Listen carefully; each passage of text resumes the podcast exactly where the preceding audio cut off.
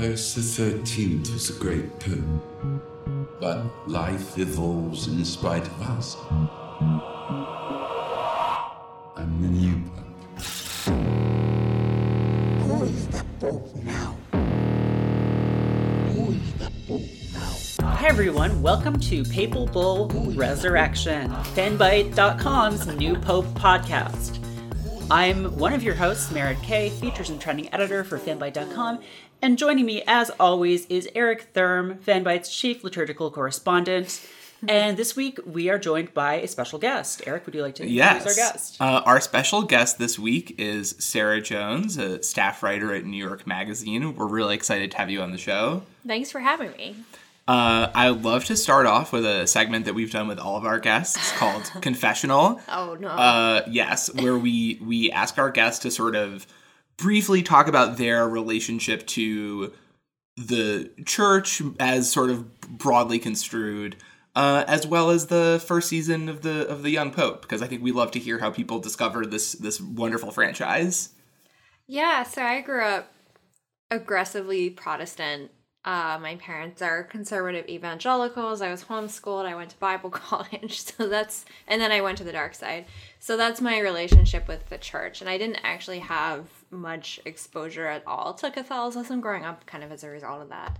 Um, now I report a lot on religion and faith. Um, I'm about to marry a lapsed Catholic, so I have learned a little bit more about Catholicism in my adulthood. Um, but I, you know, I watched the first season of the young the young pope, and I was kind of confused by it at first. I didn't like what the fuck is going on. There's a kangaroo, and maybe something mystical is happening with the kangaroo, but I can't really tell. And I kind of wonder if I'm not, not on enough drugs to like figure this out. And then I ended up just completely falling in love with the idea of an atheist pope who can do miracles, but he's not sure why, and he's really uncomfortable with it. And I'm hooked. So here we are with with the new pope, and I'm I'm still hooked. Uh, how does your fiance feel about the show? He's really fascinated by it. Like, uh, he's from an Irish Catholic background, and this is very, very Italian. I feel it's a very Italian show. So we've both been getting a kick out of it, and like, uh, it's been interesting to think about sort of the cultural differences in American Catholicism, especially. Um, but yeah, so we we watched it together. It's good. Yeah, that's been a recurring theme of this season of the podcast. People talking to us about being Irish Catholic and Mm-hmm. being like, "This is not my not my church." Yeah, no, it's really different. And I don't like I don't want to put words in his mouth, but like I think, you know, it's it's very different from like the working class Irish Catholicism that a lot of uh that he came from and that I think a lot of other people came from. So Just once, I would love for like a, a character to show up on this who just is like randomly extremely, you know, like Colin Farrell shows up, Right, And yeah. he's just like, "Oh, look, I'm a, I'm an Irish Catholic," I and they're wanna- like, how do they feel about an English pope? "Right, exactly." That's like know. he's, he's the English pope. He's the English pope, and he's like He's Catholic, but he's like right. He's like a landed. It's very weird. Like I can't imagine that the Irish Catholics would be all that excited for this. Yeah, maybe they're the ones who sabotage. Maybe maybe the Irish Catholics have been whispering in his ear, and that's why he he Wow. makes some poor choices in this episode. Mm, ethnic strife. As he he makes a. I can, can I think we can say definitively. I don't know if you guys disagree about this. He's a bad pope. I think we can say that like definitively. He is a yeah, bad pope I mean, now. he's bad at being the Pope. Yes, he's a coward. He's a very He- fun character. Bad pope. Good at But- yeah. giving speeches, bad at being the Pope. And I think he knows that. I, actually, I think you can see it. Like he's coming to terms with the fact that he's a he's a bad pope. And it's it's interesting because he he you know we don't even know and we, we maybe can get into this later of how long his papacy has lasted at this point but especially in this episode almost all of the stuff that we see him doing is just him sitting around playing the harp like he doesn't do meetings. He doesn't do the thing that like lenny did in the young pope where he would take sort of random audiences with world leaders and then be rude to them. Mm-hmm. Like we we sort of get these brief meetings that he has with Sharon Stone and Marilyn Manson. Uh, and then some vague intrigue in which he is functionally a tennis ball being hit back and forth between Spalletta and Voiello, and then he plays the harp, and that's it. It kind of just seems like he just listens to like whoever the last person was to give him a piece of advice or something. Right. Until he stops listening to Voiello. yeah. I feel like Mistake. he's also more inward looking than Pius was. Like Pius is is an atheist, but he knows he, he like he has power of some kind, and it makes him uncomfortable. So he's continually trying to like seek out God and talk to God about this, and try to get God to talk to him. And you know, you see that sort of manifested in his quest to find his parents. Like he's he's looking outward. He's trying to he's trying to find God, and you don't really see that with John Brannox's character at all. I think. Is it like a requirement that you have to have parental trauma to be the Pope? Well, on this show, yeah, Yeah. Because on this, one of the we've talked about this a little bit. One of my favorite things about this show is that it it posits the papacy as like a bar mitzvah, essentially, right? That like, especially in the interview, which like we'll we'll get into a little bit more. But Brannox does this big televised interview, and he essentially articulates his entire life as being his childhood. Mm-hmm. Then his brother dies, then sort of a long extended adolescence, and then he becomes the Pope. That's like the only sort of other relevant event that could possibly happen. Uh, and I find that really interesting that the the two characters who have been the Pope, or I guess three, but we we don't get the interiority of Francis II, sadly. Uh, they they think of their lives as essentially not having begun in full uh, until they have assumed power over a billion Catholics. Right, it does kind of read like a case of arrested development for both of them. Like, Yeah. And now the story of one cardinal. um, uh, yeah. and he- is the one trying to keep the family together. right? Yeah, no, he is. Wow. I mean, yeah, if we're yeah, and and his Secretary of State, Sophia. Da, da, da. Okay, we're, we're we're gonna move on from this this Arrested Development gag. Uh, but yeah, a- a- and he he we can sort of see him get squeezed in this episode because he knows that things are sort of about to crumble. Uh, and his attempt to keep them together, as you know, is just not going well Yeah. um yeah what what is happening in the because like spalletta seem the the conspirators seem to sort of make their big move in this episode where we get a fuller sense of what their plan is what, like fucking children? So yeah that's part of it for sure yeah, right.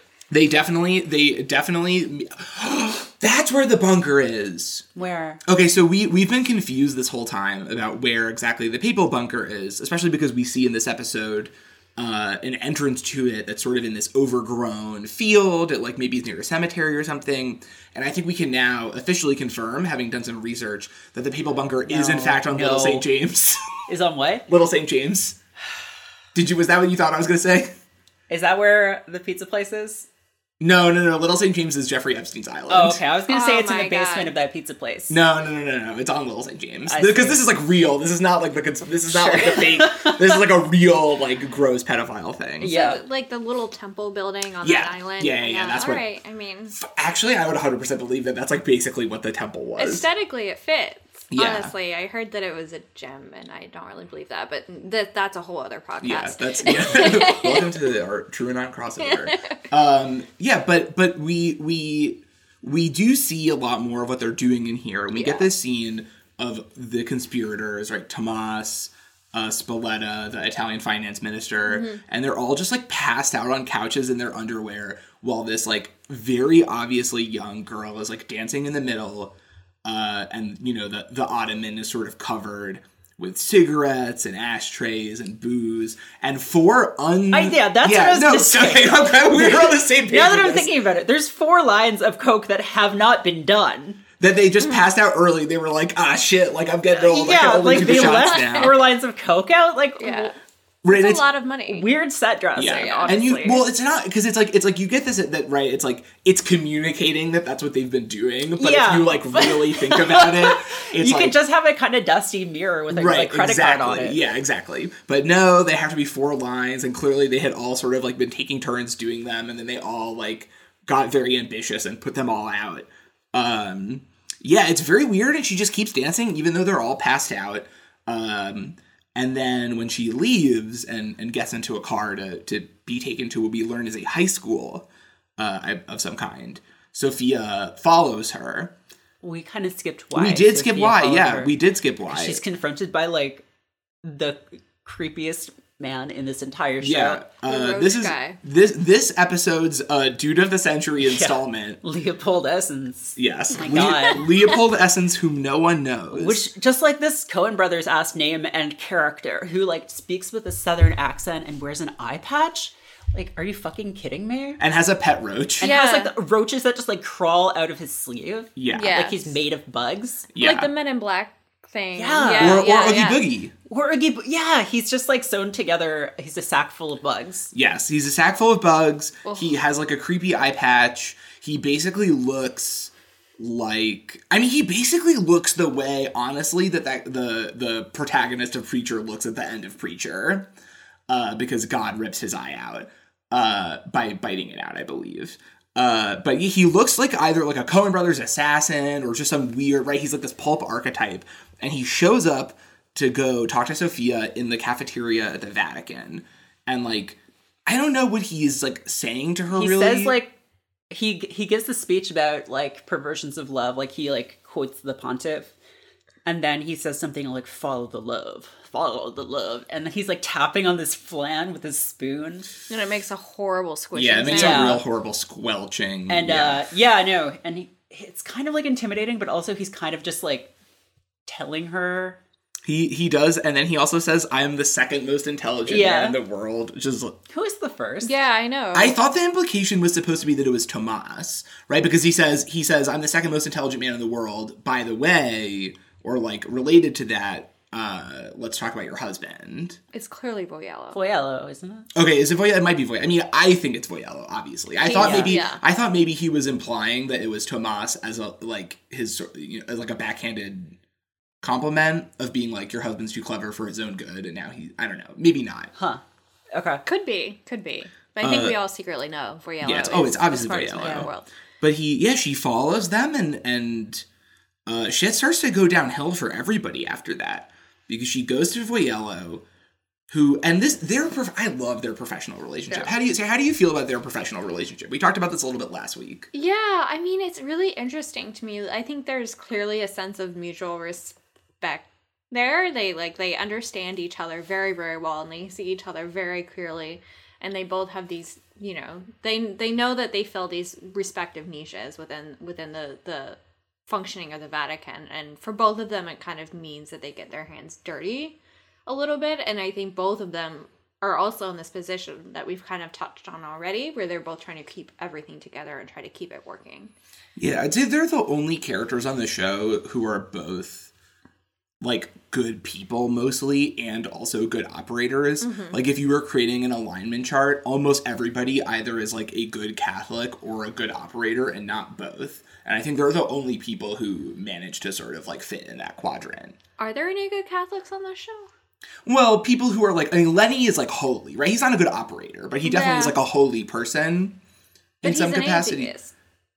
But I don't think. I mean, maybe this is too theological. I think he's still a holy. Even if he doesn't believe it, he's still a holy person in the yeah. show. Yeah, God And, is like, still using him. Tommaso, I think, also is kind of like a right. He's like very fervent in his like Franciscan devotion, but he's like not good at playing the Vatican Mm-hmm. Yeah. game because he gets murdered. Yeah. Right. Or like, I mean, Brannox probably is the best example of that. Right. He like has this very intense and like tortured and quote unquote poetic relationship with God, but Mm-hmm. he like does not know how to operate in the Vatican. Yeah. Um, or Gutierrez is another good example, right? There are like a lot of people Yeah, who I think have like strong connections to their faith, but don't know how to like be political in the Vatican. And I, I think they're the only two people who do that, which makes sense because she she's mad that he doesn't really care. Yeah. Right? He's like, I already knew about Spalletta, and I don't really care about the other guys because they're laymen. And she's like pissed that he doesn't care because she's like, I just found out my husband is a pedo. Like, can you be sad? Right, yeah. And he's like, I will try. It's sweet that he makes an effort. he yeah it is nice but he well but his effort does not go well because he goes to the pope and he's like hey dog i got some bad news for you and we get this really interesting shot actually uh of of Brannox, who also has been listening to the broadcast of uh, Pius's breathing Yeah. after he told everyone to turn it off in the last episode. He just is listening to it by himself. Uh, Voiello asks Brannox if he wants to be told this news. And we get this really interesting shot of John Malkovich. His face is like taking up the whole frame, and he's kind of like leaning with his head in his hands because he just knows it's going to make shit worse for him. Like every time he learns more about what people actually are like, he just is like, Ugh! Right, and he I think he knows he's like increasingly out of his depth. Yeah. And it, like it's sinking in. he he is he is getting caught deeper into the in the vice um and the, then he so he confronts spalletta about this and he's like we need to rethink things um there's a lot going on in this conversation uh mostly uh, i wanted to point out that he frames his criticism of Spalletta being a pedophile specifically in terms of what other people will say about him. Mm-hmm. He's like, people will say that John Paul III did nothing. And it's like, is that really your first priority? I mean, yeah, he's the Vatican, I like he's the Secretary of State. No, Like- he's not. No, no. Brannox. Yeah, he's a pope. Oh wait, oh Brannox is saying this. Yeah, no, I thought you were talking about when Voiello. No, no, no, no, because him. Brannox is saying this to Spalletta. Oh, yeah. Right when he's like, when he's like, you got to cut this out. yeah, yeah, and and he's like Spalletta, I'll look bad. Uh, and Spalletta claims that they've been trying to make the financial minister happy, quote unquote, so that he will uh, make sure that the prime minister does not destroy the church by retroactively taxing their property, which is like buck wild and would Right. honestly be very funny. Yeah, I read it, and this could just be as like a, a hammer seeing a nail everywhere, but I did kind of interpret it as like a a commentary on class relations a bit because you have Brannox, who's this aristocrat, who's like, look, nobody can find out about this. His first concern is appearances, and it's really difficult to imagine Pius doing or Oh, yeah, he reacting does in not the same care. way. He would no, just he fucking doesn't. send someone to Yeah, Antarctica, he would not care Yeah, at all. like in and- a heartbeat. Right, and like Cool. Brannox is very concerned about how it looks and scandal. That's yeah, that makes a lot of sense. Definitely, there's like a lot of weird, like how will it look to the neighbors. And granted, like what's come out about the English upper class over time. Mm. Yeah, I don't know. Yeah, I mean, because Brannox talks a lot about how he knows Meghan Markle. I would love to hear him asked in this interview about his relationship with Prince Andrew. Yeah, um, But you know, and I mean, he's at the intersection of two very bad institutions: the Yeah. English monarchy and the Roman Catholic Church. Just like woof.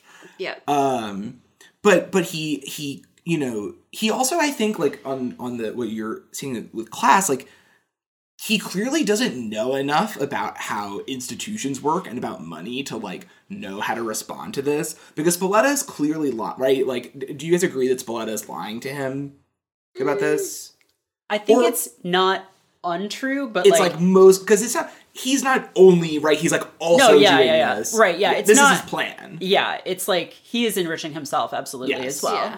Um, and like, like, he's not like oh what was me I found myself in this difficult like situation oh, if I must have sex with a child to save the church, then I will. No, he's like he's crazy about it. Yeah, he's no, like he I'm gonna leave these it. lines of coke out. right It's right. gonna be a whole thing.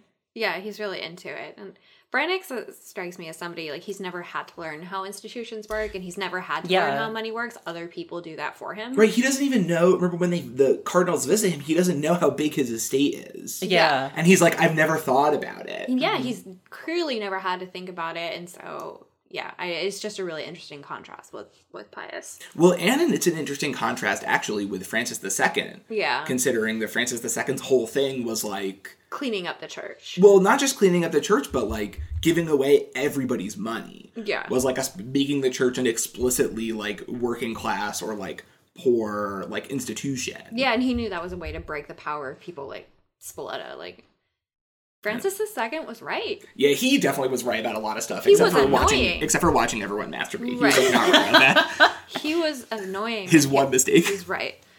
Yes. Oh, I I miss him. Uh, and he does. I mean, Brannox asks Suri at, uh, in this episode whether she liked Pius or Francis II more, even though Francis II is obviously a stand-in for him. Uh, and she's like, "Oh, I liked Pius more because he believed in me." And he's like, "I believe in you too. You just have to also believe in me." And it's like, I don't know, man. You're the Pope. Don't believe in me. Don't believe in you. Believe in the me that believes in you. With this drill, we'll pierce the heavens or something. I don't know. That's an anime. I, I bet. I think I. Do you think John Brannox has watched anime? He's definitely watched Vatican Miracle, Examiner, but as as avid listeners of the podcast will know, uh, the episode in which I discuss the anime series Vatican Miracle Examiner will be a bonus episode. I I think he was also paraphrasing something Jesus says in in the Gospels to his followers, but I I don't. Oh, I well, what that- what is? Well, we, we should we should take advantage of the fact that you actually know more about the stuff than we do. Well, I have to like look it up because, like, granted, my memory is kind of rusty at that point, but I, I do think, if I'm not mistaken, that is something Jesus says to his followers, you know, believest thou also in me. And I feel like he might have been trying to paraphrase that a little bit, but maybe I'm reading too much into it. No, that I mean that definitely makes sense. It Yeah. definitely sounds like a thing he would do. Uh yeah, and like I don't know, he he clearly needs that, right? Because he then sort of uh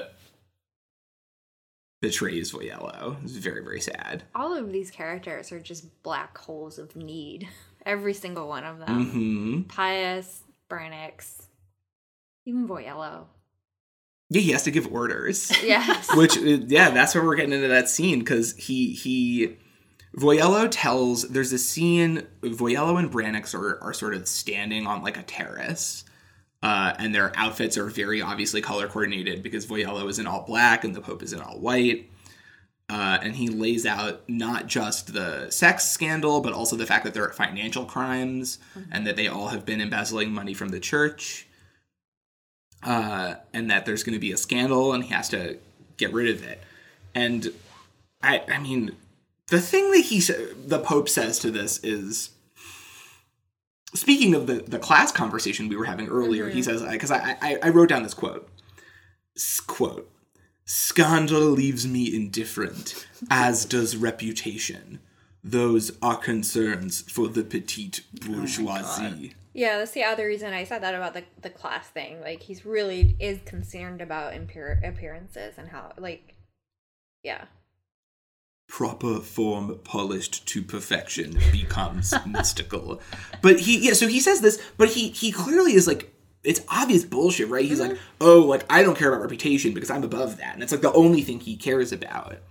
Yeah, Uh, absolutely. He wants to be taken seriously as a pope, so he has to care about his reputation. Uh, just pretending. Yeah, he has no internal sort right like say what you will about Pius, but he has this very strong sort of like internal faith in himself. Mm-hmm. Even if it's not, he doesn't have faith in God, and he doesn't have faith in his relationship to God. He has, as soon as he makes a decision, he has like hundred percent faith in himself. And he has principles. Yeah. He does. Like he might not be sure about the whole God thing, but you know, he does have very strong moral convictions about well, abortion and hmm yeah. Uh, and he he but but Brannox fires Voiello as Secretary of State, which we I think are sort of led to believe is a consequence of him going after Spalletta. Uh, and then you know he talks about how oh Voiello you've spent your whole life giving orders, and Voiello says I adore giving orders. It's my whole life, which like. I don't- Voiello's very self-aware, I think, Yes. about this stuff. Like, Yeah. say what you will about him as like uh, his other choices and stuff. He like knows who he is, Oh, and is very com- comfortable with his own sort of like choices and identity. Um, but he gets fired, and then he he talks to Sophia in a scene in which Sophia tells Voiello that he looks lifeless. And then Voiello goes on his really, really good Vatican farewell tour. Uh, did did either of you guys have a favorite part of the Voiello Vatican farewell tour? Uh, it's the nuns for The me because yeah. I I loved the nun strike. I'm very pro nun strike, and so when he sits down and has his conversation with them, is my favorite. Yeah, he like walks into their play session and just like catches their ball. The kind where he just grabs it is so good. Uh, and then he like sits down with them and basically lays out all of the information that Luigi has collected for him over the course of the last couple episodes. He reassigns uh, the nun who was the victim of abuse to attend to the Pope so that she can get away from the other nuns. He sends one of them to therapy. He even sets up, and I really love this. He sets up like a fake orphanage Yeah. in the Vatican that will basically be the way that they like keep like secret priest babies. Which I- I'm like a little surprised that doesn't exist already, but just for sake of of this episode, I really love it. He he makes the abbess an appointment um, with an oncologist. He's like, "You refuse to confront this problem, so I've decided to confront it for you." Uh, and then he also, God, once he finishes making these arrangements for the baby, It's very, it's very cute. it's so he cute. suggests that they name the baby after him. Yeah, and then they're like, "What if it's a girl?" And he's like, "Still Angela. It's Still a Angela. unisex name." It's like, Which is not dude, it's not true. true. Angela is like the yeah. Very powerful. It's just like so, but he just like writes like he doesn't give a shit anymore. He's just like, yeah, I don't care. I'm the type of guy who wants for this baby to be named after me, and I've earned it. uh, I love this. The scene is great, but then he also has one other big piece of his Vatican farewell tour. Uh, in which we get a second scene, a second uh, uh, Silvio Orlando Parent Trap moment, uh, because Hernandez is back, and we get this very weird scene that's like constantly breaking the 180 degree rule. Uh, in which, as his like basically last act or one of his last acts, Voiello makes Hernandez a missionary in Kabul, uh, and he he's just like in Kabul there are no pedophile priests, and his acting is so like. Can we just take a second to talk about how good Silvio Orlando is in this episode? Yeah. because he plays both of these characters so well. His orphan black moment. It's really Yeah. good. uh, and he's just like because he he's like really funny as Hernandez in this scene in a way that he's not like as Yellow. Even when he's funny, there's always this like pathos to him. Yeah. and he gets to just like totally be the idiot like butt of the joke. As Hernandez in this one, when he like squeals a little bit, it's just unbelievable. Just The pause before he squeals, Yeah. like delayed reaction. He's he's like pretty. He's like his brain is taking a while to process the fact that he's getting sent to Kabul. Like just really really Yeah. powerful, uh, really incredible. And and sort of by the end of this episode, Voiello is in functionally in the wilderness. Uh, he's gone back to hang out with his friend Don Mimo and Girolamo, and I guess this is just like where he lives now. He just lives in this tiny greenhouse. Yeah, he lives in a greenhouse. Um, which also helps explain uh sort of the climax of this episode. Which do we want to talk about that now, or do we want to uh go back? Well, we haven't talked about the Esther subplot. Right. So basically, the question is: Do we want to do this now, or do we want to do the Esther stuff now? Uh, let's do the Esther stuff and then just then we Okay. can move on to like Yeah. the Uh, welcome to welcome to the yikes zone. I believe is what we're calling this segment. Uh, yeah. yeah. Wow. Esther, this man. subplot. I mean, like, so there's the scene where, like, she's just seen that guy again, and Yeah, the mom- Adanasio. Adanasio, and then the mom's like, "There's lots of other weird moms like me, um, with sons that they keep locked up in bedrooms, And um, definitely maybe have sex with. and probably Oh, fuck." Mm-hmm. Uh, Go on. and you should also you should do all of them for money and she's like okay for 15000 euros i'll do it and they're like yeah that's reasonable that's a reasonable amount of money to pay That's Um, really a group discount because if it was five thousand for the one, right that's a, yeah, she could have gotten more. um yeah also I, i'd like to posit that this takes place in an alternate universe where the euro has become hyperinflated so that what is 5000 euros in this show would actually be more like $500 like $500 or 500 euros to us Wow. because again that's a crazy amount of money um Well, It it, is. it does. Sorry. No, no, it is a crazy amount of money. It's, It does seem like she realizes that by the end. yeah of the, the mom does start to realize it because after esther has seen like the full squad and then lenny just shows up to like look kind of like approvingly and kind of like patronizingly at one of these kids um the mom is like okay we're done like uh we found i think she says some african girls who were willing to do it for less which Yeah, is she like does. She does say that. poof um She's like, "You're old. We found some African girls." Yeah, Yeah. like you're old. She's like, you're no longer a young woman. Like, how long is this supposed to have gone on? she's Like, been the same age. She's the yeah, whole she time. hasn't aged. Like, it's been like at most a few months. Um, and she points out that like, oh, Esther is like well off now because certainly if she's been making like five thousand uh, euros a week, she is, and like she has a house and a babysitter and all this shit.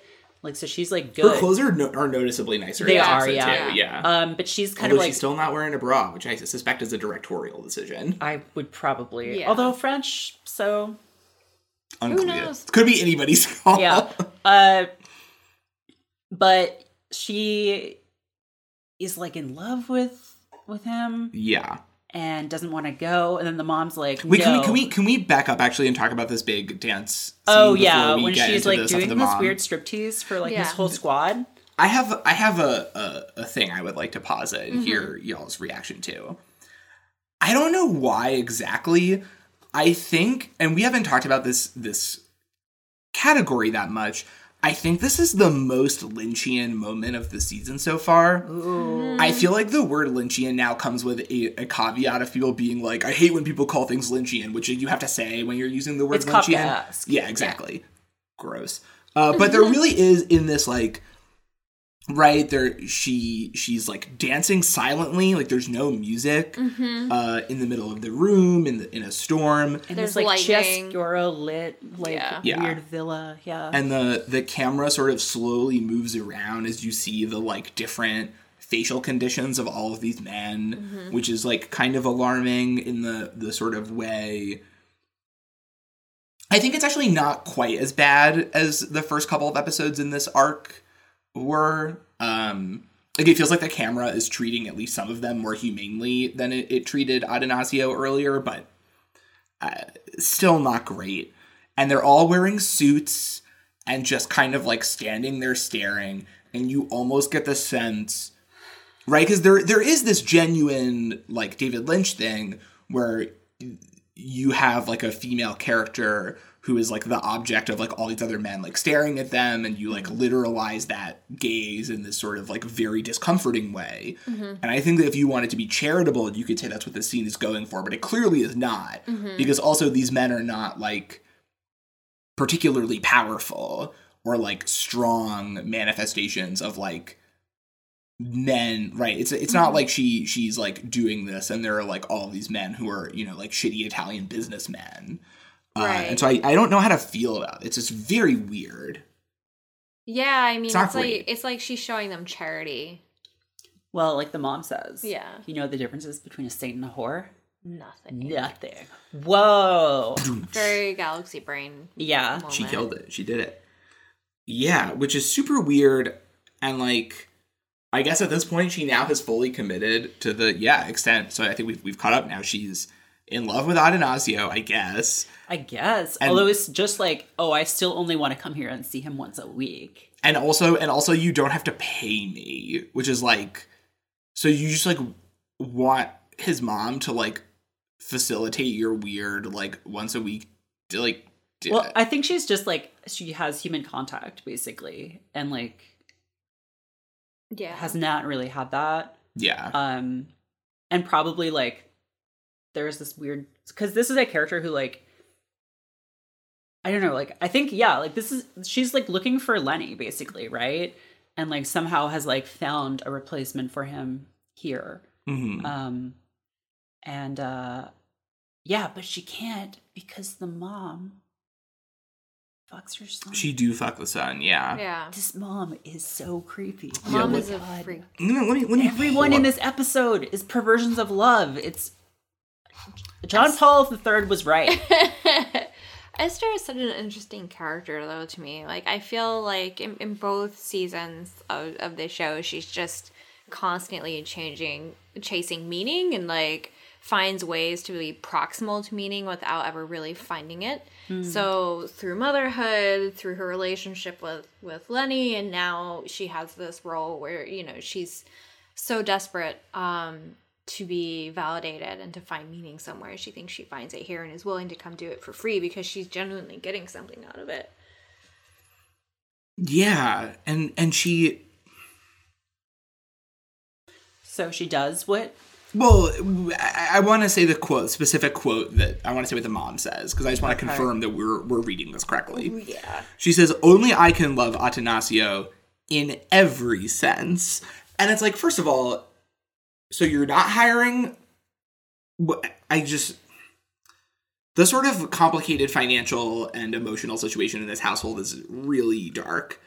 Um, and she, but she kicks Esther out, and then Esther does, yeah, as you're saying, what, what sort of any normal person would do in this situation. Yeah, she does a strangle. Yeah, she strangles incest mom, and really, who wouldn't? She stra- yeah, she strangles incest mom On um, the terrace. on the in this, terrace. like, Very dramatic. a- what a good setting for a while we hear while we hear like snakes in the background. I'm pretty sure there's some some like snake sound effects. Clearly, uh, incest mom must have done some sort of obnoxious tweets. Um, and now they're just snake responses uh, in the sort of soundtrack. Uh, and it's really weird. She just and the, she just like snaps, and I don't Yeah. mean that in a like snapped way, although I kind of mean it in a snapped way.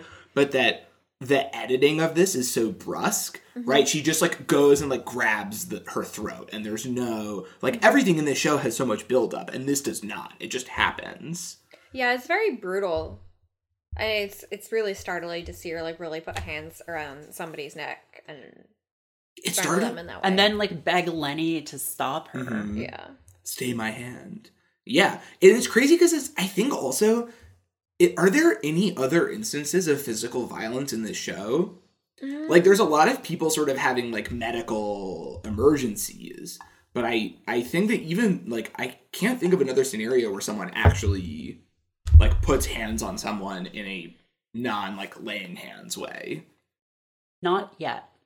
Not. What about when in the first season when um, Pius's childhood friend is kind of kidnapped? There, Yeah, although we don't see we don't see the murder. they get like manhandled a little bit but Yeah. it's not quite like like this is a real act of like violence that we're just yeah. seeing Yeah, it's weird. Like we haven't seen Esther. I think it actually makes sense for her character that she's sort of pushed to this point. We, we certainly haven't seen her behave like that, and also it's like it's a little bit unusual for women to strangle people, right? Like it's the the gender stereotype is that women choose other means of of committing murder when they're when they when they are pushed to it. So it's an interesting choice. yes esther we have to stand She broke that glass ceiling. she leaned in all Where's, the way. where's Pastor's True Crime podcast? Yeah, right. That's when we'll finally have equality. Yeah, god yeah uh we're actually pivoting this podcast to now being entirely about uh esther as a role model for women to use different modes of murder first up esther second up sheryl sandberg um anyway Esther's gonna throw a stapler at somebody's head. She would never. Esther throwing a stapler is too impersonal. Esther would Look you in the eyes. yeah. Well also she would get the stapler thrown at her. Well, let's get back to Yes. Well let's, let's return to sort of the, the the meat of the episode, the murder. Um, because she prays to Lenny, and then we cut back to Lenny's hospital room, and he flicks his finger again. And then the mom just gets up. yeah, Yeah. He can Lazarus people. Pretty yeah, and this is this is the first time he's used his miracle powers for non-violent to raise someone from the dead rather than fucking killing. I guess them? he, he Yeah. healed that woman, but he's killed more people at this point. His Yeah, body what's count Lenny's is, kill count? his, Is it just two? I don't know. He has huge DPS. Well, Uh, so he killed uh, the nun in Africa. Yes. men in Africa. He might have killed someone else. He, he maybe. It depends on your theory of what happened to Francis II. He like maybe has responsibility for that one as well. Because remember, he does raise his finger before yeah, that. yeah, yeah, yeah. He does raise his finger so before he, that he as may well. have done two murders and then Oh, saved two people's lives. Yeah. So he's even. He's basically good. so he's like, you know, in like this sort of video game scale of like, like Paragon Renegade. He's like right in the middle there. Is it really still murder if God is working through you and granting you the power to kill people? Because murder, Interesting. yeah, I mean, no court could convict him. right. I think it is. Plenty of people in the Bible kill in God's name. You don't think it's still murder? Is it like technically just smiting then? I mean, it must not be because it's like one of the Ten Commandments: "Thou shalt not kill." But plenty of people, God tells plenty of people like go to war. But God, this. God killed these people, not Lenny. Yeah, Lenny was just a vessel for God. He wasn't even conscious. I mean, I feel like if we were getting seriously Talmudic about this, it would be like, Uh-huh. right? The commandment is that you do not have the authority to kill, to like choose to kill Ah. people, right? That like you don't get to decide who lives and who dies. but Only if the God, state has the monopoly on yes, legitimate exactly, use of yes, power. Yeah. God as as a uh, a social worker with a gun, uh, God, yeah. I mean, spe- yeah, God loves broken windows. That's why. That's why all the church. That's why all the church windows are big and made of stained glass, so that, Wow. that God can make Wow. sure to see if they're broken. Yeah. Is this a Giuliani thing? Or? No, it's a. I mean, it's a sort of broader God being a, a state use of violence, God, God cop, uh, coming to NBC yeah. this fall. Um, yeah, but he he he he does do this resurrection, uh, and we do have a lot Hey. of interesting theological Hey. questions. That's the name of the show. Oh yeah, that is the name of the show. This is the resurrection. Yeah, if you're listening, uh, I assume everyone who listens to this podcast listens with their significant other. If you are doing that, please lean over to your significant other and whisper, "That's Papal Bull Resurrection." Thank you. Uh, yeah, and and then and then Esther goes. I think where we would have expected her to go at the beginning of the season. She winds up in Venice. She goes to join the Lenny cult. Yes, she goes to join the Lenny cult, where she is sort of met immediately by the woman who is the head of the Lenny cult. Right. Um, it's weird, right? Like, why hasn't she gone to Venice yet? I guess just because like the show wanted to do this plot, but like that's the obvious place for her to go from jump. Maybe it's painful for her. Like Yeah, or she feels ashamed maybe of like how far she's fallen and considers being near Lenny like being in the proximity to God in a way, but I could be overthinking. It is weird though. Like, why did It we have weird. to do all of these maneuverings to get her there? It's to show her like because I think what it is is it's not actually like the most artful way it could have been done because it feels like it's just like oh she's like fallen. Now. Yeah. she's like fallen from grace. Like she begins the season ruined and just like makes her situation worse basically. Um and now she's like reached like the bottom and the thing that's worse about it is I feel like the most effective moment in her plot for the entire season is like that first cut. Yeah, right. When she's like telling the story on TV and then it cuts to her getting paid like 200 euro by the producer. It's like mm-hmm. you get it. Like that's where mm-hmm. she is, and she doesn't really deviate from that. right. I mean, I'm not like, you know, I, I'm not going to say no to a, a papal strangling, but just feels like we could have gotten one. I mean, there could have been a papal strangling in the bunker. There could have been. Yeah, it's just it's weird. Like when you step back and look at it, yeah, again, it's like just Esther subplot is so just like kind of full of these stock narratives and images. And like again, we're getting back to Sorrentino's weaknesses, I think, around disability and um like sex work as well, where like rather they're not really they're kind of just deployed to advance the plot in certain ways, but in very mm-hmm. like predictable, not very interesting ways. Yeah, the the characters who have are given some sort of disability on the show, they don't have interior lives of their, their own at all. Right, yeah. We talked about this a lot last week. Yeah. But yeah, it's Like, like no, it's still, it gets worse in this episode, Oh. probably. yeah. Because it's like that, and then we also get more of like Voiello being like, I've brought the most beautiful flower to your greenhouse, and then he just like puts his hand on Girolamo. A human boy. Also, okay, so like last season, I think we were supposed to think that he was Voy- uh, Girolamo's father, but he's not. Yeah, I And he- wondered that too. He just like takes him with him to this greenhouse. Like that seems weird. Does he have a dad?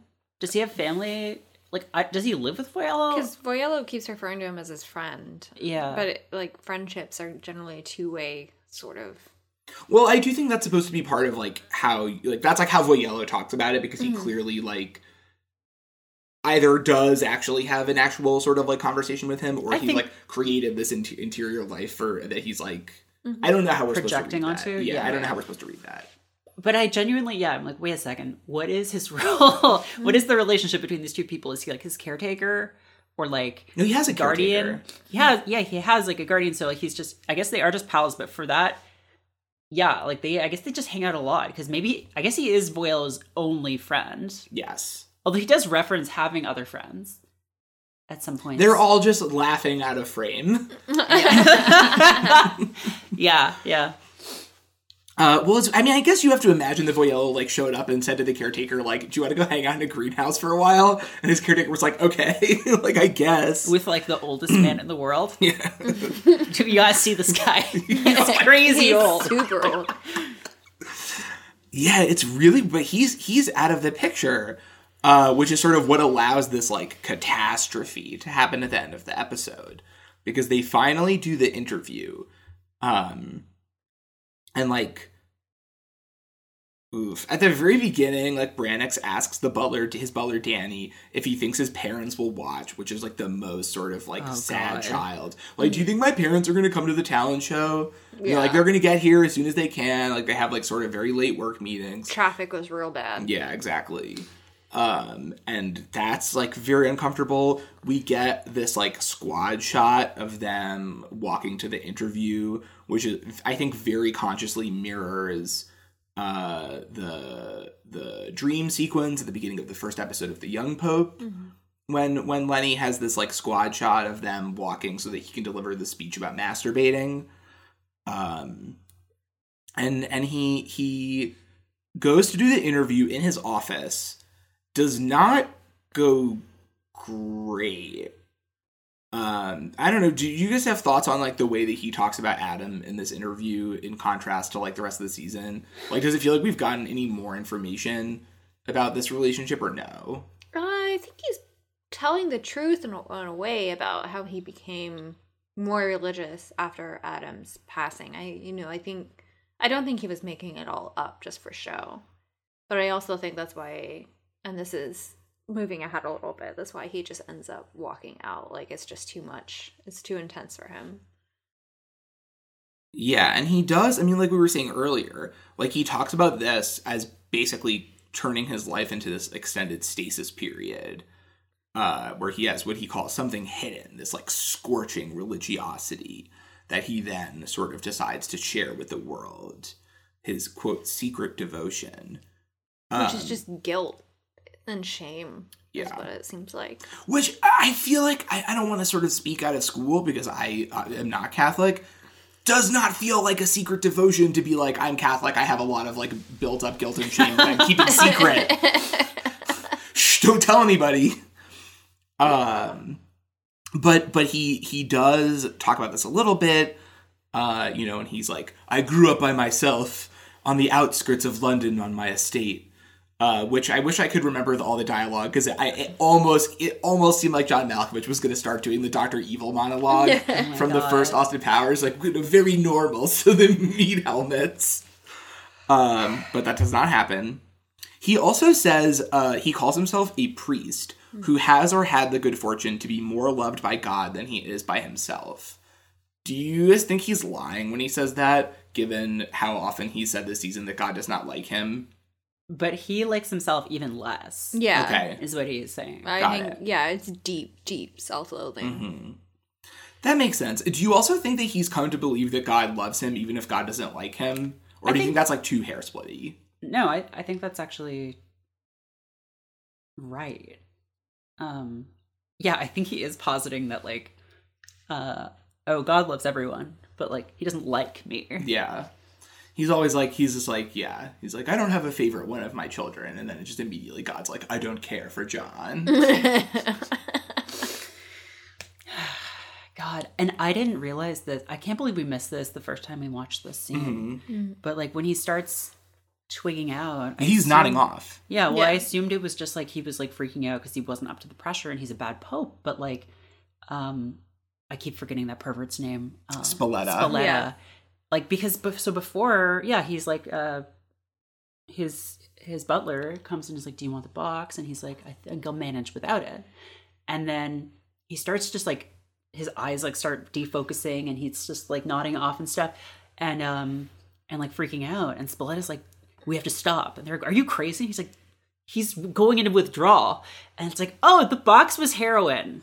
Like so whoever had heroin like I guess you win Yeah, right? bingo. yeah, yeah. I hope you feel good about yourself. who yourself. had heroin uh, congratulations to all of our listeners who are part of the extended Sackler family. oh my god. Some really great product placement for you guys this episode. Wow. what if inside the box was just one of Sonic the Hedgehog's quills Oh, that's too much.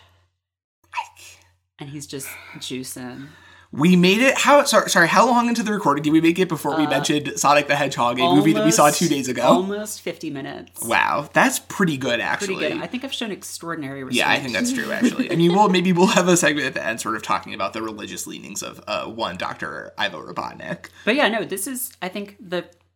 Because This is the confirmation. this is the confirmation of what's in the box. Yeah, we we now know conclusively yeah. What's in the box? we've we've our our long running segment what's in the box has now come to an end. Um yeah but he, he's going through withdrawal and like before we get into what that causes i'm curious like why do you think he does that? Like does it is it like a self-sabotage thing? I think he's like trying to prove to himself that he can at like the worst possible moment.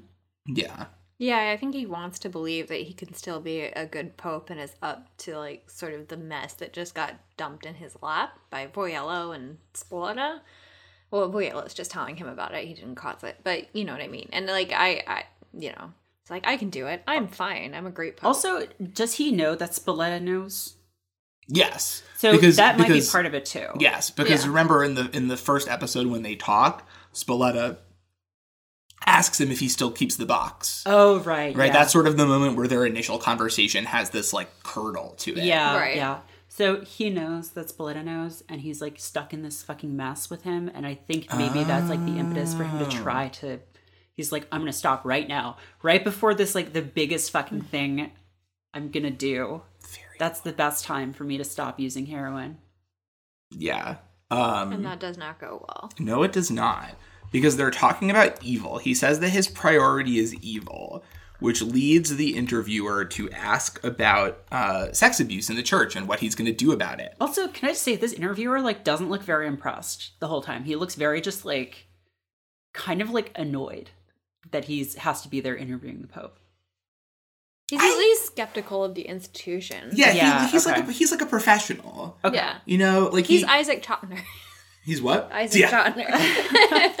Oh, you're like, oh god, like you see this like New Yorker thing go up, and he's like, we talked to the Pope oh about my why God. he's like cool with sex abuse. You're like, oh no, you should not have done this, Sophia. Like, what you best, you did not do your job good.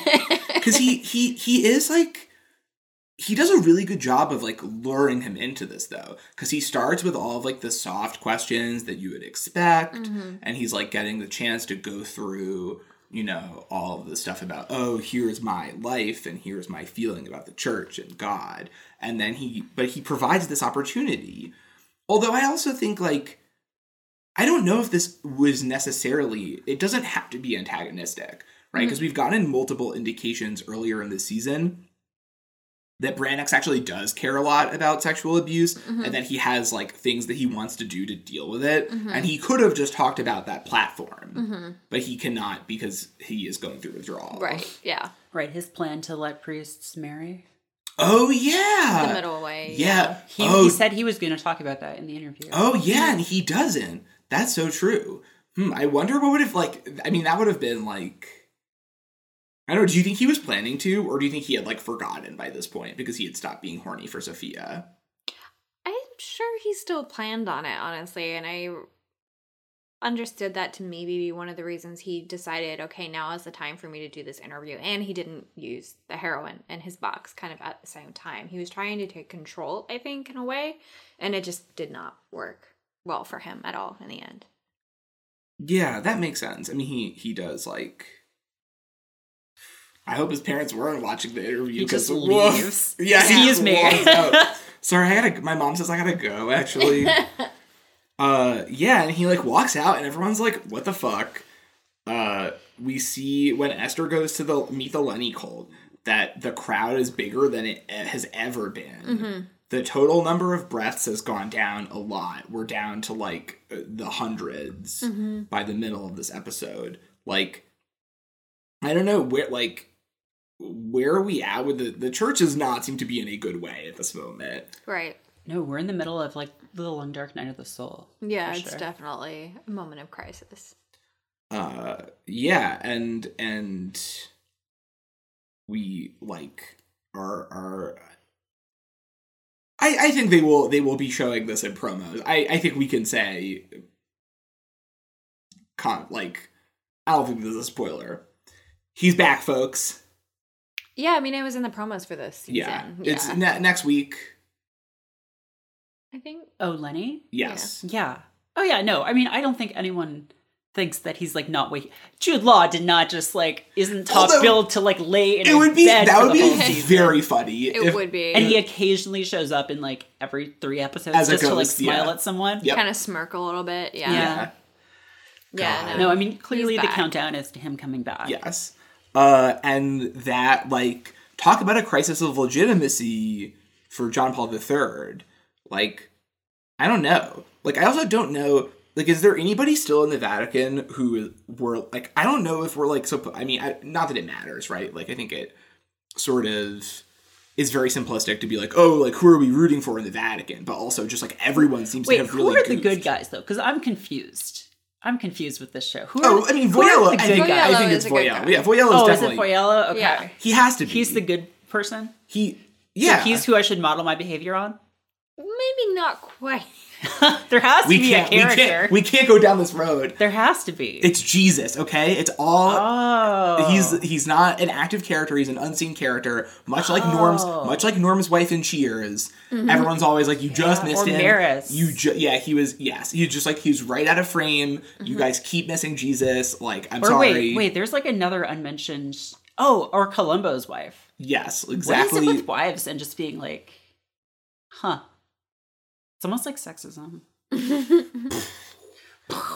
Uh, but but like yeah, everything is in this weird state of disarray. We haven't even really talked about the fact that Sophia's marriage is like pretty fucked now. Yeah, I mean, you just find out your husband's a pedophile. I feel like that that's pretty much. Yeah, we get That's this it. we get this Yeah. moment of her like looking in the mirror at their apartment, but it like looks kind of like a funhouse mirror, Mm-hmm. and she's just like, "What Yeah. have I become, my sweetest friend?" Uh, Like that's like worse than finding out your husband's like a secret redditor. yeah, Yeah. He's like just like posting on Reddit to like just be a fucking asshole. Like Yeah. I, yeah. I don't think those things are comparable. I, I I can't. I'm trying to think of like what I feel like they both crossed the threshold, so it doesn't matter like at that point how bad they are. It's like they both crossed the event horizon.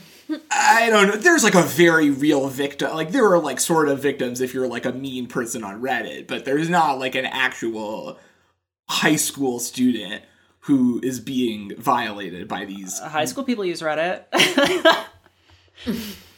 Fair. The high school users of Reddit are definitely the bullies in this. Oh, that's true. instance. Yeah, they are bullying like forty year old Yeah. men. We're just like, I just wanted some advice about how to make my grill work better. uh, but but like, because it, it really, you know, we knew that they were, I guess, like sort of evil, but this is some real scummy shit. Yeah. Uh, and it's worse than we've gotten from basically any other character in the Vatican at this point. Right. and it's like i don't know like that is you know up in the air assente nominally has become secretary of state but like we don't know what he's gonna do He'll be a terrible cardinal of state. The worst. I mean that's i miss james cromwell We all do. uh but he he you know I mean, I think we sort of know, like, if there's one thing we've gotten from Assente this season, it's that he too, like John Paul III, is pathologically horny. He is pretty horny. Yeah. Uh, and they both are just, like, very sort of easily overwhelmed. But unlike uh, Gutierrez, they just don't do anything about it. Yes. Right. They just like get hornier and hornier.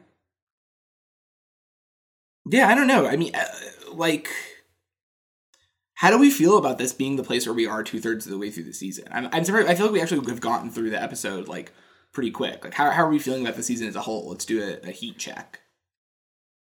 It's kind of weird that like we're like there's three episodes left and Lenny isn't awake yet. Yeah. and like we've spent so much time just like like I feel like the first two thirds of this show are just like the church just like in free fall. mm-hmm. Like with like little moments where they like hit a it's like a cartoon character falling off a tree and like hitting branches on the way down that kind of temporarily stops them. Yeah. But then the branch falls out. It's like that's when they get Brannox and they're like, oh great, like um strawberry we can hold on to, and then that like falls out of the cliff and then they keep falling, Right. Or it somehow makes it worse, like oh they just grab poison ivy, um, and like this is like they have just like hit the bottom. Mm-hmm. Yeah. They're just eating themselves alive at this point.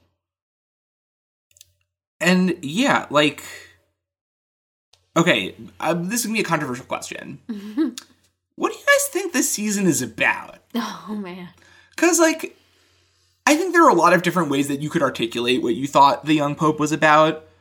Uh, but that are all sort of like interesting and, and that it, it presents this like central character in a way that refracts a lot of your own interests, right? Like I think right Sarah, it sounds like you're coming at this from a very different perspective of like, oh, it's really interesting that this guy is like a saint or you know Yeah. is an atheist who could do miracles. And I came at it very much from the perspective of like, this is the fucking best like weird like parody prestige TV character being played by like a sort of slightly older movie star, but that he contains multitudes. Uh, what is this season about? It's about perversions of love. For the hundredth time, Brannox was just fucking straight up told us what the season was about. And it's, that's also what the Young Pope is about, because it's about fucking like the psychology of early childhood and like how badly uh families fuck people up and like then how they like try to resolve those crises in ways that range from like getting involved in the church to like drugs to all these different things. And like the two main characters of the young pope and the new pope both have like parental trauma. And like that's their main motivator. Yeah. I feel like that's to me the main thing that this season at least is about Yeah, you know, especially within the first few episodes of this season, I kind of thought it was going to be about a conflict between fundamentalism and a more moderate approach to faith because I mean he literally calls it the middle way, which is not subtle at all, and, Mm-hmm. Right, and yeah. talks about like letting priests marry, both sides right? Which you, like if Pius were awake, you can imagine how he would react to that, right? Um, but I think that's a theme. I don't know if that's necessarily what the show is about, though. Well, now that you say that, it's striking to me uh, how little of this season is actually about like the church's policy or like Yeah. like religion, except for like those first couple of episodes where Francis takes over. Mm-hmm.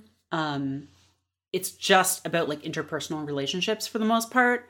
Yeah. um, and how they're shaped by like different institutions. Whereas the first season, like a lot of it was about that. right. Um, and like, yeah, you'd think like going in, like, oh, Brannox is gonna, yeah, like be this like moderate, but he just basically does nothing. And like instead, he just he's horny and uh, incompetent and like. Maybe that's a commentary on moderates. Yes, Oh wow! Yeah, damn. I had that thought too. Sorry to get all made up, but like the only significant like policy like vatican policy decisions i feel like that get made so far in the season are around the nun strike because What what decisions though? well like what Voiello does in this episode basically which is all behind the scenes. Though. Yeah, and that's not Yeah. like big Vatican, right? No, that's like yeah, that's like still sort of like managerial. yeah, Yeah. and like John Paul III could care less. No, right yeah. but like when jude law comes in there are all these like sweeping big things of like Right. here's like the church is gonna ban this i'm like sending these people here for doing this and, Well, like, he's an And he has, incrementalist. yeah, and he also has con- well, he has convictions. Mm-hmm. He has like actual convictions. Like he may not believe, like he's not sure if there's a god, but he does have very strong convictions. And like the character of Brannox, he's so wrapped up in his interpersonal drama that he has no convictions that I can tell. That Like, makes I, a lot of sense. Yeah, I mean, I do think like I think yeah, he cares about child sex sexual abuse. He wants to do something about it. You know, he he believes at least in in the middle way. Um, but yeah, he just everything else he just doesn't care about. He's really concerned about appearances. and it does it does like I- don't know if you get this impression. It feels to me like every time I hear Brannox talk about sex abuse in the church, he's talking about it theoretically. Yeah. Like it's a thing that he knows that he's supposed to care about because he's the Pope and he like he does care about it. He knows but- it's bad. Right, you know, he, Yeah. he knows it's bad. He's Yeah. like he's like I don't in fact have to hand it to them. Um but but he doesn't Right, that's saying. He, he he doesn't it doesn't feel like he has sort of authentically come by that priority. And it doesn't Yeah. feel like he's authentically come by well like how any of his could he he's like never like actually as far as i can tell like worked in a church or anything Right, exactly. like he's Yeah. just lived in this house on his own his whole life Yeah, he has I no idea how to like deal with society yeah, I think that it comes back to it being a class thing where he comes across as a very aloof, um, like very character who like basically lives in his own head and almost literally an ivory tower, just not in the academic sense. Uh, and so he's he's very aloof and sort of removed from everything. He's a sort of person who like lounges around in a suit in the evening, which is just psychopathic. I think Honestly. it's good actually. he has great style, but like it's after six. right, He's not a farmer. right. Uh, but but But he doesn't have to care. He has other people to do the caring for him, and it, it you can tell like he's always sort of had this layer of insulation around him his whole life. And his brother's death seems to be really the only thing in his life that has penetrated and broken through that layer of insulation. which also makes a lot of sense because it's like he's never had to get over that right like you would you would have to imagine if he like sort of had like a job or like some other shit to do that eventually he would be like shit i have to go do this other stuff that i have to do and that's like right part of like the grieving process is you go and like do other things and you sort of start to Yeah. like reconnect with the rest of your life after this dislodging and he's never had to do that so he lives in that His job is brooding. Dislocation. Yeah. Yes. Um yeah. Uh wow. Yeah. Much like Batman. Uh, his, jo- his, job, his job is to be an angsty, grieving He billionaire who basically broods. is Batman if Batman was the Pope. God. Yeah. Um, Grant Morrison got some got a pitch for you. That Pope. Uh, Pope but man. He's Well, got let's- the Pope Mobile already. yeah. True. Wow. Well, See? he got it. Right there. Uh, and Gutierrez honestly would be a delightful Robin. Oh, Uh, I like that. I'm, I'm ready to watch this show. I want to see some fanfic. I want Or want fan yeah. art. yeah, please, please make us some fan art of the Pope as Batman and Gutierrez as Robin. Uh, but I, I do actually want to, because we haven't talked about this a lot, actually, which I think is surprising. I, I do want to spend at least a little bit of time uh, on like the broader class politics of the franchise, because like I don't, I don't know if I would have said until now that it has like strong class politics, but th- this makes a lot of sense. It feels like to me. Sorrentino is more just sort of like interested in things that he finds pretty, right, and aesthetic, and that that like his mm-hmm. personal aesthetic is very baroque and involves a lot of sort of expensive things, but that he does not think about the like materiality of those things. Yeah, and I think there is more actually going on there, but it, it just took me a while to maybe think that that was the case. It took me like watching the obviously the first full season of, of the Young Pope and like getting to this point in in the new Pope to actually sort of feel that there was more going on behind the surface as far as class goes.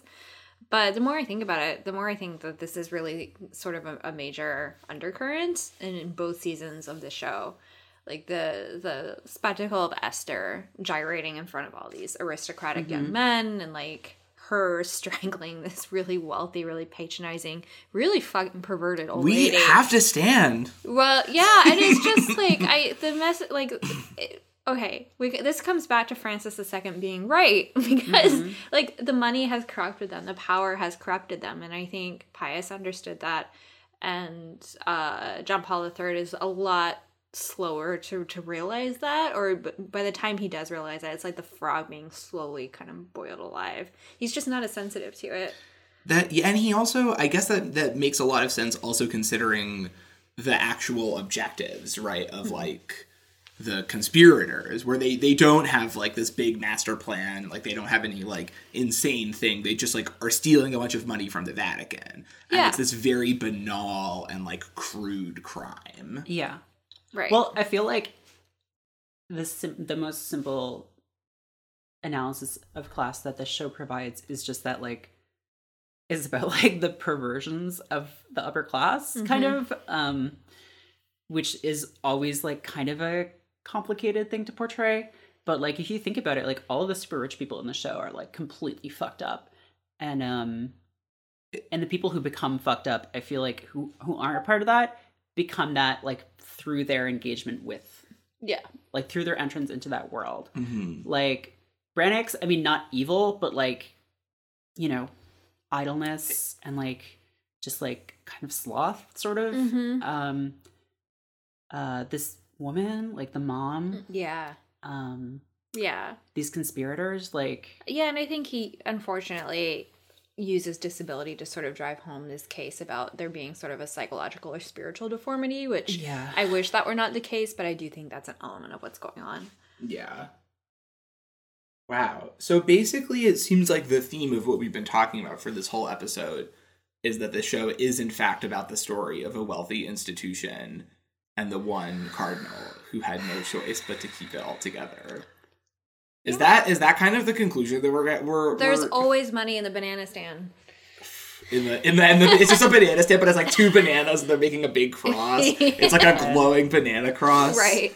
Oh my god. Uh I mean, yeah, that that does make a like wow. I I can't feel like that is one of the most like common, like based on my very limited experience with like Italian and like other continental European media, I feel like that is like one of the most common narratives, like ways of talking about class is like shorthand for like the upper class as like depraved or like um Monstrous, degenerates yeah. basically. Uh, and I'm super glad that there's no gay people uh, in this one who are rich because that historically is like a pretty common way of doing that too. Yeah. there aren't actually, I guess. No. Yeah, Gutierrez is uh, more of a sympathetic slash heroic Yeah. type figure who who Who's definitely not rich. No. yeah, yeah, and it, the implication is that he truly did have like a real vocation or a real divine calling because Pius is really envious of it. Oh, they're so. Everyone's forgotten about Pius the Thirteenth. uh, yeah, that's. I think that makes a lot of sense, and there are like, I mean, I guess Assente is the closest we get to that. To like creepy pervert gay. Yeah, or actually, no, it's Luigi, right? Because remember, there's like that very brief scene earlier in the season where you see him like he's like sort of going about his day collecting secrets on people, and then he just like takes one of the other priests' heads and like pushes it down, and there's that. There's a very brief cut. And that just like we Don't just keep moving, that. yeah, we just Yeah, like keep moving on. It's really bizarre. I don't. Hmm. I don't know. Weird. I would have to. see I. I, I, uh, uh, wow. Maybe this is also me like misremembering a lot of things. I don't. I think this does happen, uh, but that I think Assente is the closest we get to that. Right? Like there isn't really any anyone else who who comes close, and even like I don't know. I, I think he's sort of a broadly sympathetic, if also sort of slightly uh, pathetic character.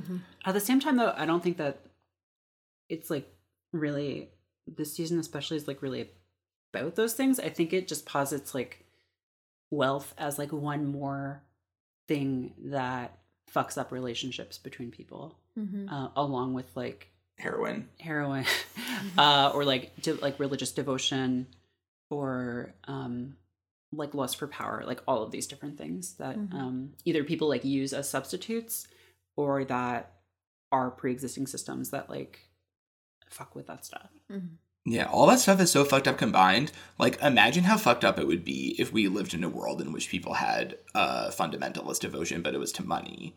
Like, I can't imagine what that would be like because nobody acts that way now. But it, it, I bet it would be like pretty messed up. mm-hmm yeah uh-huh. Yeah. Uh, maybe speaking of things that are not messed up, we should close out the talking about this episode, and then I guess we'll see if we have anything else we want to get to. But with uh, uh I would say probably the most sympathetic and interesting characters, or some of the most interesting characters, uh, who also happen to be some of the poorest characters because they can't get 200 euro to send uh, one of the nuns to visit her mom. Uh, because we get moving all the way back to the opening credits, we do get confirmation in this episode that the Sophie Tucker dance party is diegetic.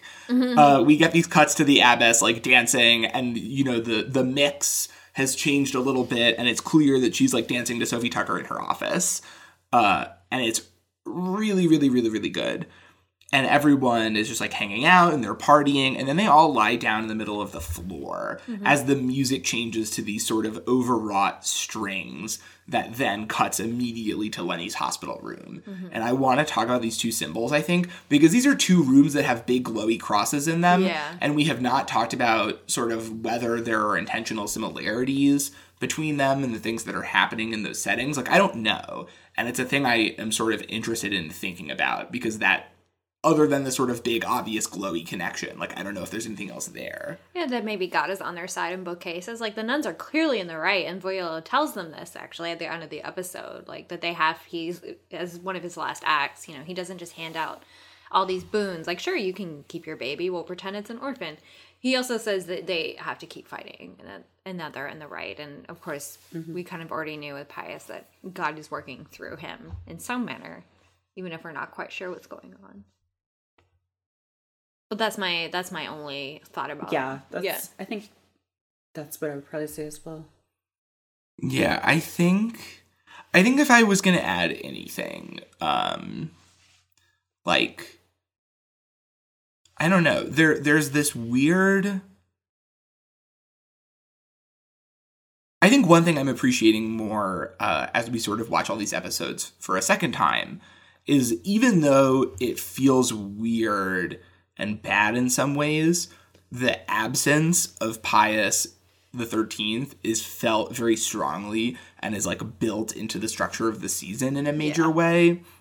And like, I found that this juxtaposition of this sort of like big, ecstatic, beautiful moment with the this you know also big but like empty room uh a really interesting connection between this sort of big relatively life affirming thing that's happening and then the like stasis of of, of lenny's absence and i don't really know where you would go deeper with that but it does feel like that juxtaposition feels very uh intentional to me and i i don't- I don't know exactly what we're supposed to take away from it Yeah.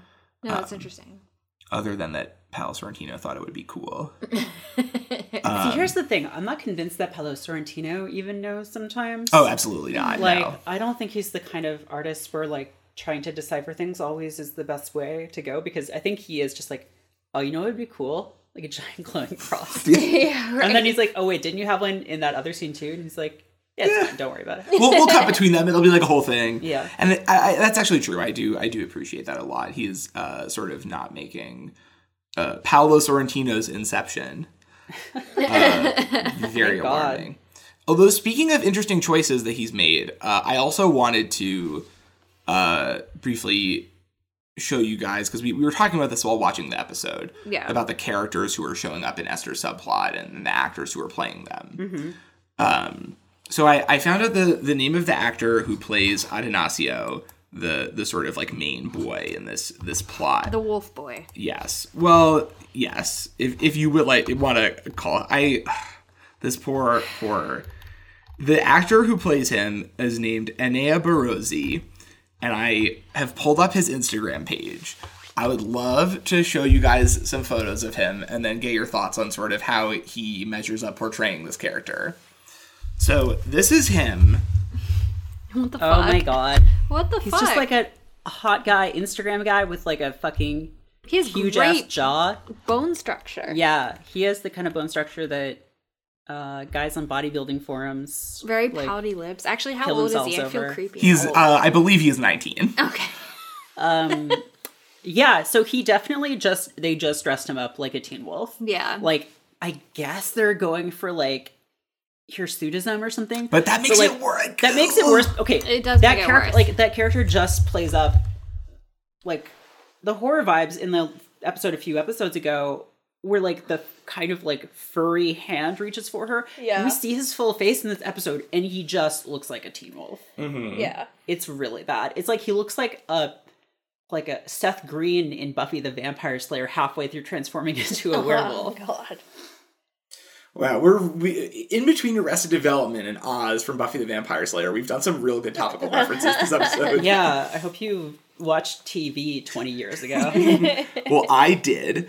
Uh, yeah, and it's it's it's it weird because like there are a lot of shots of his face in this episode, and it's not clear to me what they're supposed to be doing. Like we get this shot of him either laughing or crying as Esther drives away, and I couldn't tell which it was. I think he's crying. Yeah, That's what I no, thought, yeah, I think he's is, like- distressed. Yeah. I think Esther was right. Like he did form a, a connection to Well, her, 'cause we- Also, she just did kill his mom.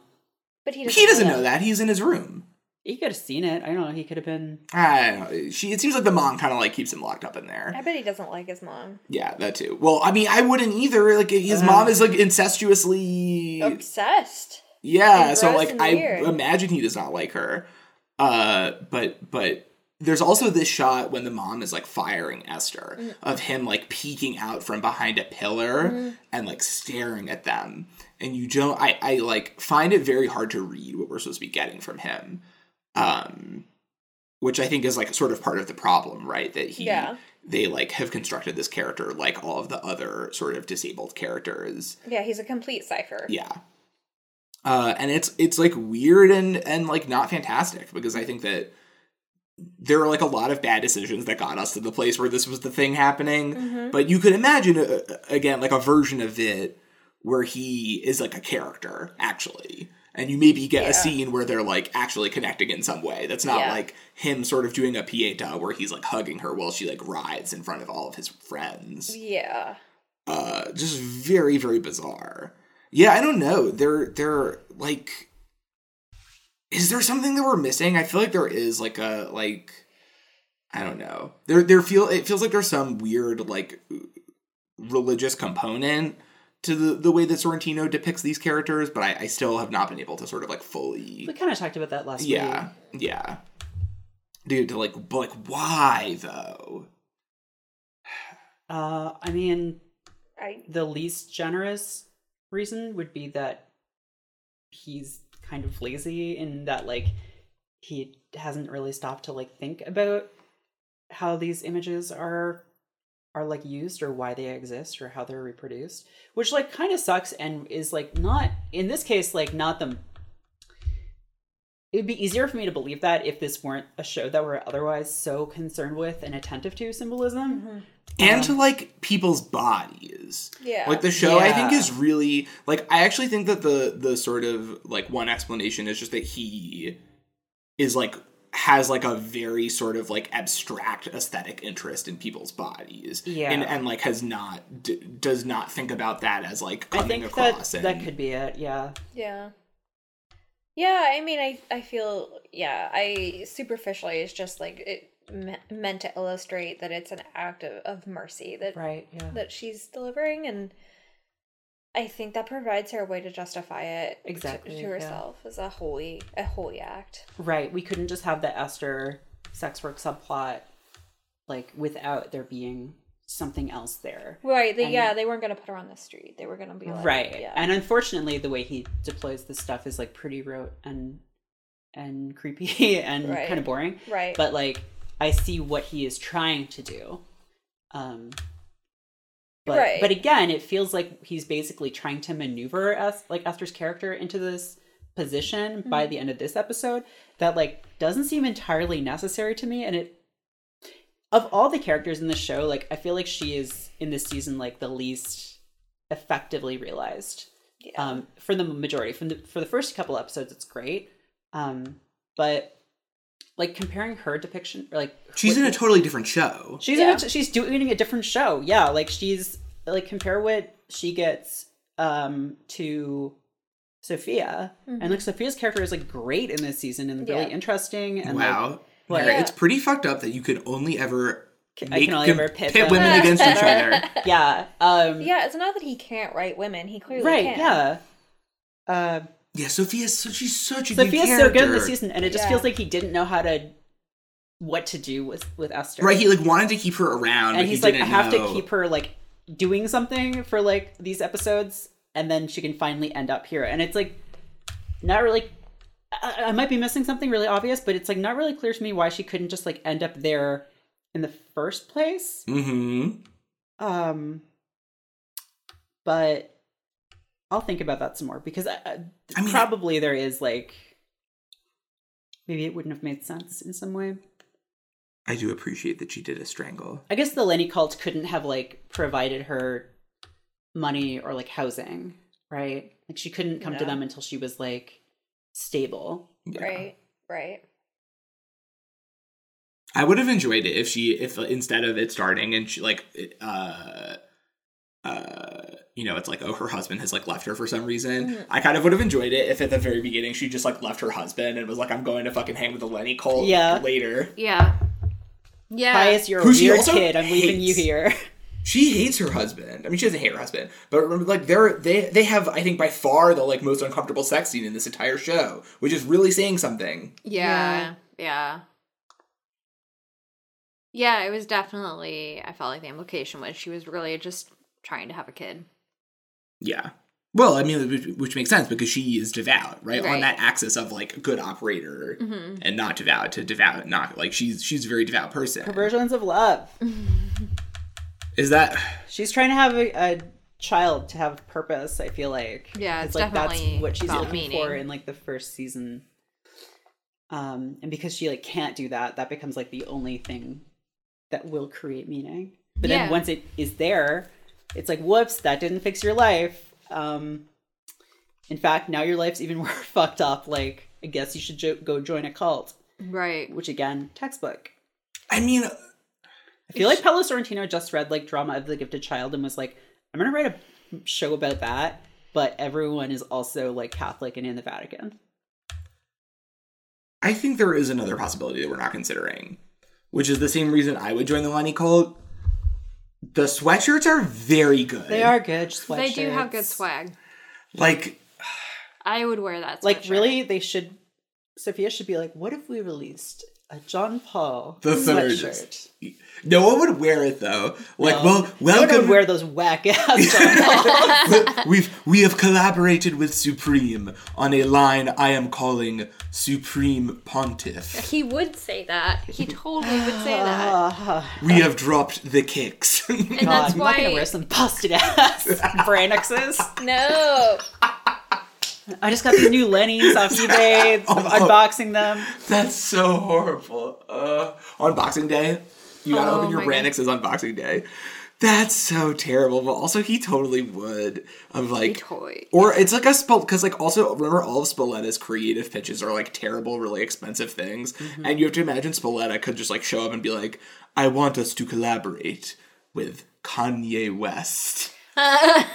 on shoes, Oh my god. and they're just like fucking terrible shoes. Oh They're my beige. They're too large. Uh, but What if he just like came in and was like, I want to collaborate with like one of those Japanese virtual idols. Imagine, can we get like uh, somehow? Can someone go on Cameo and pay John Malkovich to, say, say Hatsune Hatsune Miku? But he has to say it in the John Brannox accent. Yeah, In like- his fake English accent. He's just like he's just like what is the soul of Hatsune Miku? Is this like is this an anime thing?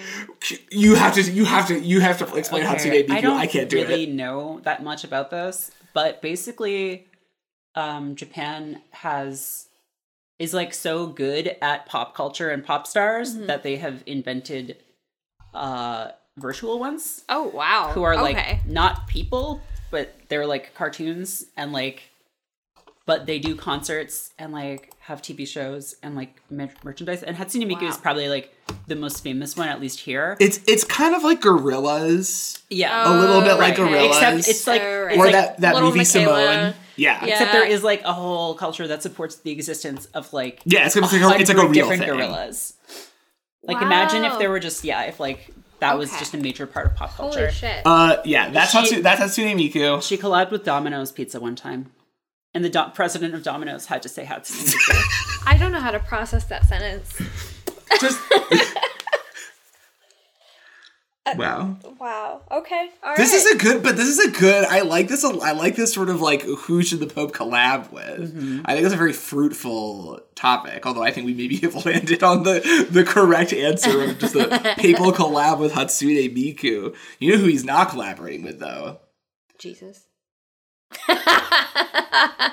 I was gonna say Meghan Markle, but also Jesus. Mm. Yeah, Meghan Markle. He's clearly not a Meghan Markle fan. That's yeah. well, also like all that stuff with them happened like right after the show started airing. I guess. so, like I kind of wonder if they would have still written that in. He totally would have sided with the Queen over Meghan and Harry. Yeah. Hundred percent. Oh yeah, Brannox. ugh, I met the Queen once. She was no Hatsune Miku. Oh god. Uh, yeah, wow. Is that I don't I don't is I don't know if there's anywhere else we can go from it. Papal Hatsune Miku. Uh, I don't know. Do you guys have any other other thoughts about the the episode or or things that we we want to uh get in before we say our our last do last rites on this episode? Uh, wow. Okay. Yeah. Um, we will see. Uh, uh, uh, talk to all of you next week when uh, Pius the Thirteenth makes his triumphant reappearance.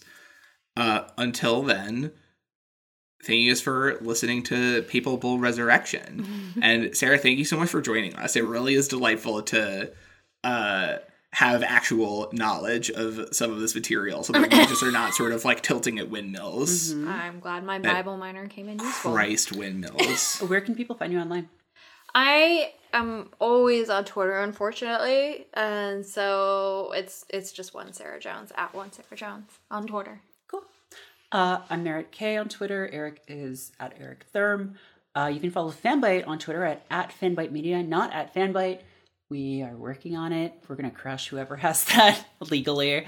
Um, and uh, go to fanbyte.com to read a whole bunch of stuff. Uh, some of it is about Papal Bull uh, and or you know the shows that it's based on. Much of it is not, but I promise that it's still good. Um, keep, keep an eye out for our, our bonus episode in which we sort of apply a spiritual lens to the Sonic the Hedgehog movie. That's coming coming soon. um yeah that uh also i think either right when this episode comes out or maybe shortly thereafter uh gretchen felker martin longtime writer for the site uh just wrote a piece on like sex and imagery in these series um so look out for that you'll love it and um yeah listen to her other podcasts What, Most what else? What else would they love to see? uh, they would probably love to see. Well, you can't really see it because it's a podcast, but you kind of see. Hearing is seeing with your eyes, right? So, uh, yeah, we do a podcast called "You Love to See It," which is a movie and TV podcast. We do uh, Fan Width, which is the flagship Fanbyte podcast, and uh, there's some other stuff too. There's like another feed um, that some stuff goes on there, and uh, Danielle Rando and I uh, just started a new podcast called tentatively titled East Coast Office Hours, and uh, the first one of those just went up. So check that out. I'm not gonna lie, y- y'all's uh, podcast situation reminds me a lot of this season because there are too many popes. It's a lot of podcasts. There's, yeah, there's a lot of them, um, and we'll keep making them until, you listen. Until you listen to them. Yeah. uh, until there is no other choice but to listen to them. So I think that's it yeah. for this episode of Papal Bull Resurrection. And until next time, uh, we're, we're the, the popes, popes now. Pius thirteenth was a great pope, but life evolves in spite of us. and many.